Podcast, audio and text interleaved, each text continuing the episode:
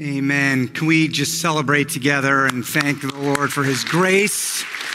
And it is very good to be together. I'll invite you to sit in here and pull out your Bible. And if you're at home, pull out your Bible. A very special welcome to all of you who are new to our church or perhaps just new to an in person gathering. It's great to see new faces in here this morning and welcome you. I have one quick house cleaning item that I want to talk about really quick with the church about our service times. We've been doing a 10 a.m. and an 11:30 a.m. in the morning, and we were stacking them like that because of limitations in the building and, and doing the live stream. And basically, as we have prayed about our service times and as things are continuing to open up for us, we felt it would be wise to move back to our traditional morning service times of 9 a.m. and 11 a.m. And that starts next Sunday, all right? So, next Sunday, all of you early morning coffee drinking worshipers can be here at 9 a.m. And, uh, and both of those services, 9 a.m. and 11 a.m., you can tune in on YouTube. If you're still wanting to worship from home, you can join us in the sanctuary at both of those worship times, 9 a.m. and 11 a.m. And of course, we'll be gathering here in the sanctuary together next Sunday. Awesome. All right, grab your Bible, pull out open to the Gospel of Luke. Here's what I want you to know this morning Luke 19, verse 10 is considered by most commentators to be a one sentence summary of the entire Gospel of Luke. A one sentence summary. I'm going to put on the screen and I'm going to read it to you. Here's how it goes For the Son of Man came to seek and save the lost. There it is. The whole Gospel of Luke, everything about the Luke gospel can be summarized under that theme. If you ask me, summarize the whole book in one sentence, I could not do better than that sentence. It's like the golden verse of the Gospel of Luke. But can I also point out something else to you?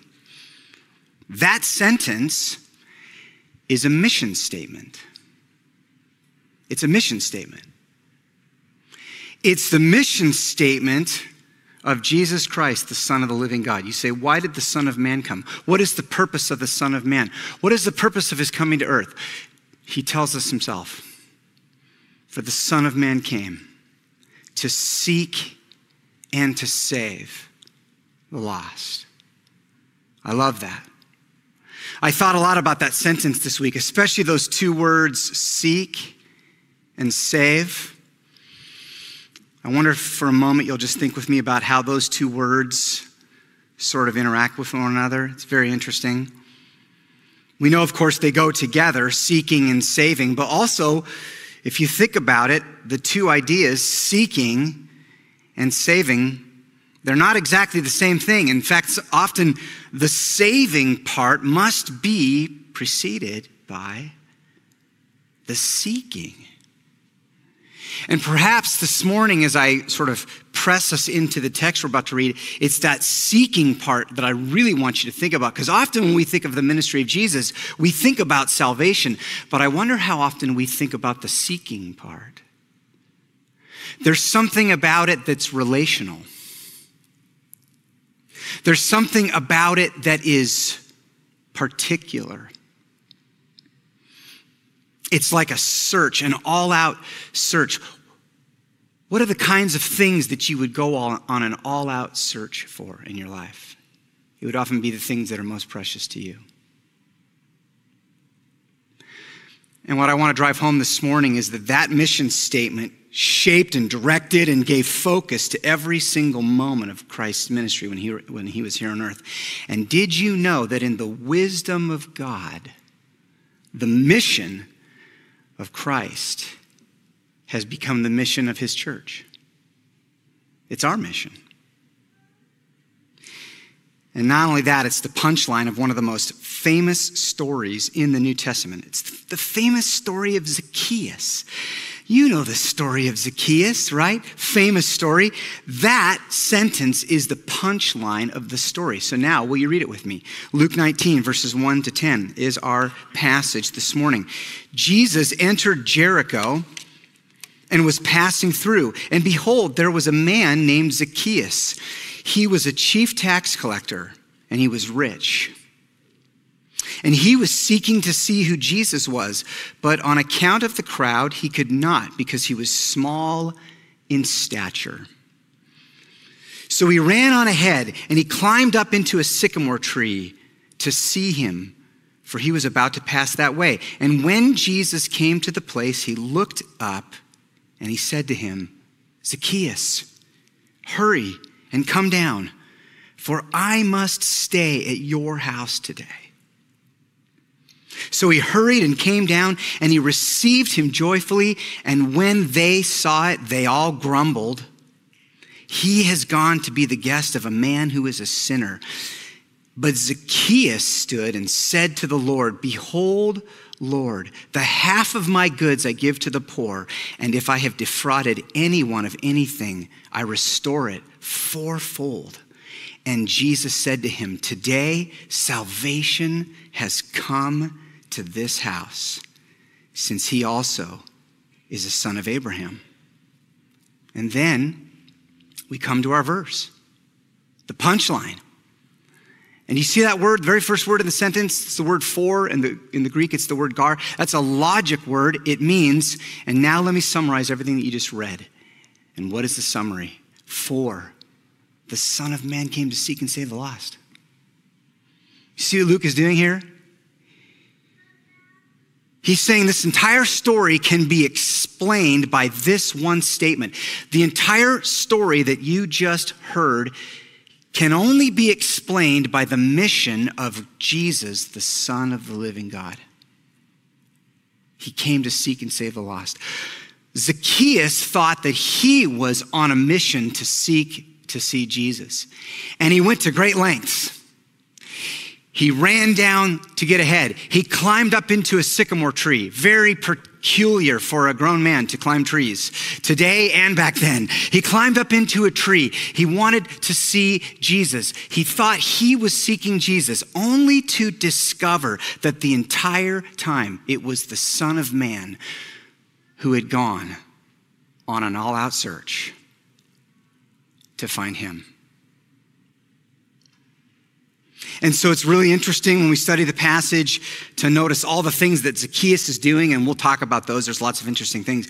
But the true purpose of this story is to see what Jesus is doing, driven by his mission. And remember, in the wisdom of God, the mission of Christ has now become the mission of his church. And so, how do we see the mission of Jesus in the story of Zacchaeus? Three things. I'll ask you to write these down. Three observations. Observation number one because of his mission, Jesus was always on the lookout for seekers. Always. We see this over and over and over and over in the Gospel of Luke. This hyper focus that Christ had.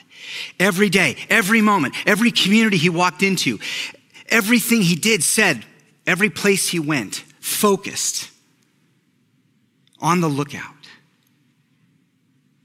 A blind man by the side of the road. A woman suffering for 12 years from internal bleeding. A leper, one of 10 who's healed, but the only one who returns to give thanks to God. A sinful woman who anoints his feet with her tears and with ointment. I could go on and on and on. It was his mission that drove him. Friends, think about this.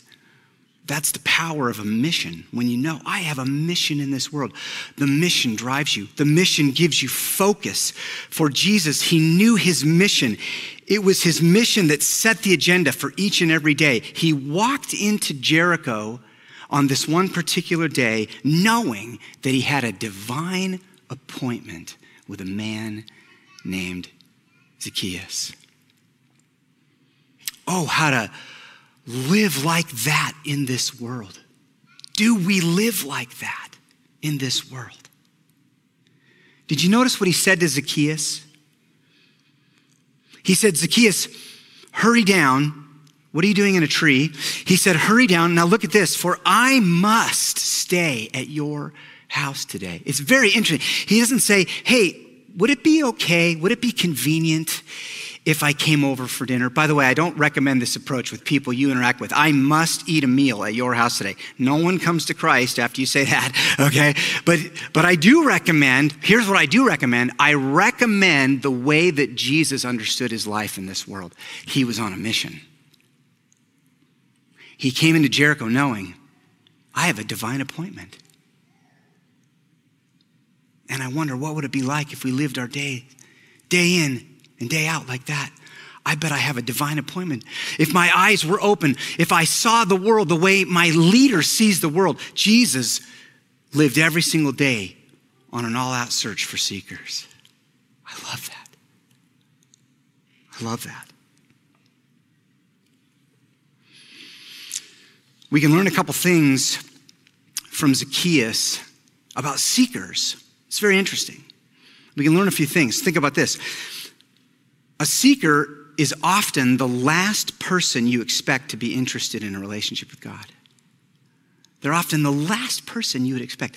If you had polled the people of Jericho and said, Name the most hated man in Jericho, Zacchaeus' name would have been on 99% of the ballots, okay? 99%. He was not just a tax collector. Did you notice what it says? He was the chief tax collector, which means he was probably at the top of, a, of an entire sort of group of tax collectors. He was like the guy at the top of the pyramid scheme, okay? And that so he was wealthy, he was hated. He was like the last person anyone would think would be interested in a relationship with God. Have you ever heard people say that that person would make a great Christian? Right? No one ever said that about Zacchaeus, okay? There were bumper stickers in Jericho. That person would make a great Christian, said no one about Zacchaeus, okay? He was hated. Not only that, if you had asked people who would be the last person that would be interested in seeing Jesus, most people would have said Zacchaeus. And yet, it's Zacchaeus who was seeking to see Jesus. You see that in verse 3? He was seeking. Luke doesn't tell us why. We can only guess. My guess is he had heard about Christ's reputation. He had heard that Jesus actually chose a tax collector to be one of his disciples. He had heard over and over that Jesus would go and have meals with, with the chief of sinners, with the worst of sinners. He had, he had heard about the reputation of Christ. I bet Zacchaeus wondered, I wonder if there's any chance I could have the privilege of hosting Jesus in my home today.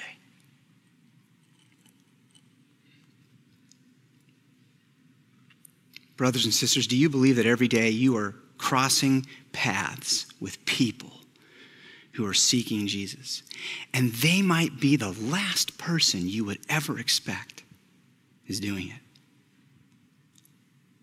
Tomorrow morning, when you wake up and begin your day, how do you see the day in front of you? Is it a day that probably has some divine appointments in it? By God's grace? I would say yes. A couple years ago, I was up early on a Monday, and you got to know Mondays for me are tough days. Okay, I'm I'm tired. I'm I'm grumpy. I'm spent. I, I usually wake up really early. It was 5 a.m. and I was sitting at a Starbucks drinking a coffee. My attitude was bad. I was sleep deprived. I was sitting there drinking my coffee, and I noticed that there was a, a, a gentleman sitting right next to me. Remember the back in the days when people sat next next to you? Remember the good old days? Anyway, I was sitting there having a cup of coffee and I had a stack of books. One of them was my Bible, and I was reading, and I could tell he was looking at me maybe curious, maybe annoyed, I didn't know. And I honestly, I was like, Lord, I just pray he doesn't talk to me, please, Lord. That's how bad my attitude was, you know? And then, and then I suddenly I hear him, hey, sir, can I ask you a question? And I, uh, true confession, I ignored him the first time. That's how bad of a Christian I am, okay? I ignored this guy. He said, can I ask you a question? And finally I was like, oh, yeah. And he said, are you a Christian? And I said, I am. And here's what he said to me. He goes, I am an atheist And I've always assumed that science has disproved God. He goes, But I'm starting to really question that. And I wonder, have you ever thought much about that? Could you give me your best argument for why science has not disproved God? And I thought, dude, it's five in the morning. okay? But I would have never expected that moment to happen. It happened to me unexpectedly. How about you? Seekers are often the last person you'd expect. Here's another thing I want you to know seekers often face major obstacles. Write that down. Obstacles that have to be overcome in order to see who Jesus is. And the body of Christ should have a tender heart about that. Zacchaeus had major obstacles. Now, look, in the Gospel of Luke, Luke almost never gives us physical descriptions of people. He was uninterested. But in this one situation, he tells us that Zacchaeus was small in stature. And the purpose of that is to say he faced an obstacle. That's why the crowds were preventing him from seeing. But of course, the reader knows that the the obstacle of the crowd, the resistance of the crowd was more than just a physical thing, it was relational, it was psychological. This crowd did not want Zacchaeus to see Jesus. And we should never lose sight of the resistance that many, many people face. Even from the people that are closest to them, sometimes family, coworkers, the communities that they, that they function in.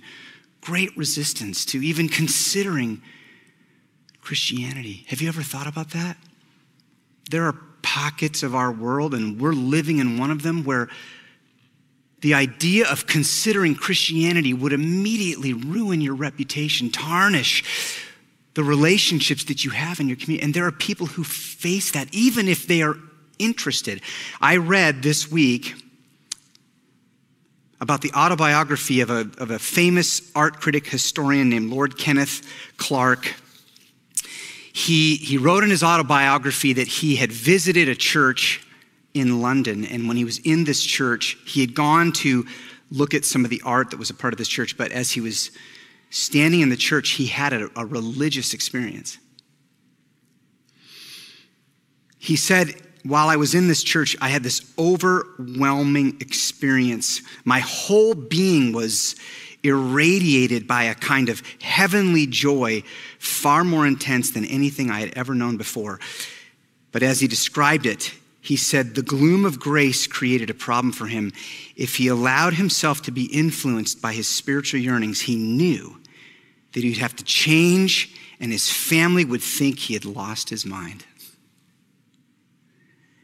And so he concluded, I was too deeply embedded in my world to change course. And as far as we know, he went to his grave having not become a Christian.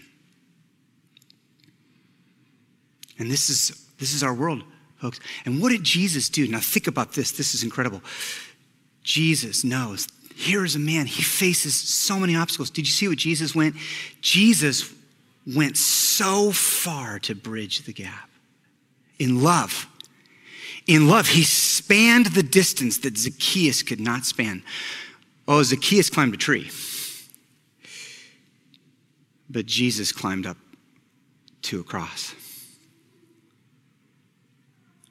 Zacchaeus ran down a road, but Jesus Christ, the living Lord, he, he walked across Galilee to have supper at Zacchaeus' house. How far would we go? Knowing there are people who face great obstacles with love in our hearts, making space in our world and our calendar and our lives to go the distance, to meet them in their world, to love them and to let the love of Christ impact their lives. In the wisdom of God, the mission of Christ has become the mission of the church. And you know what that means? That means it's your mission, and it's my mission. Here's a second observation. Because of his mission, Jesus had zero concern for the opinion of the crowds. Zero. I don't have to spend a lot of time on this because it's pretty obvious, but just you've probably noticed that in Luke, the crowds don't exactly cover themselves in glory, right? Have you noticed that? The crowds don't come off looking so good. It, the crowds would prevent people from bringing babies to Jesus.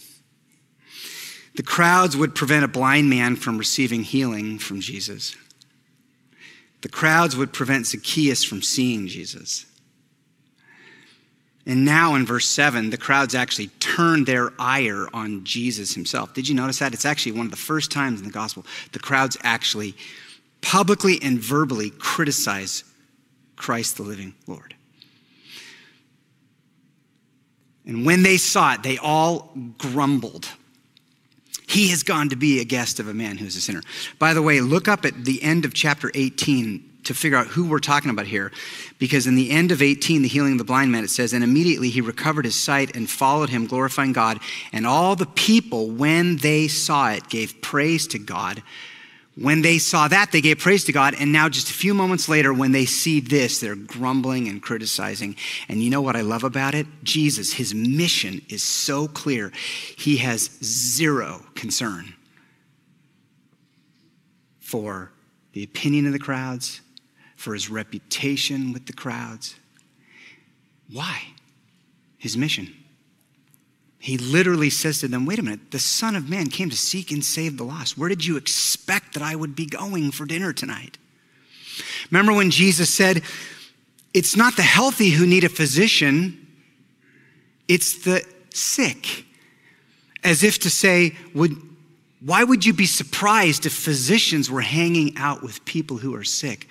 Why would you be surprised to see the Son of Man hanging out with sinners? That's why I came.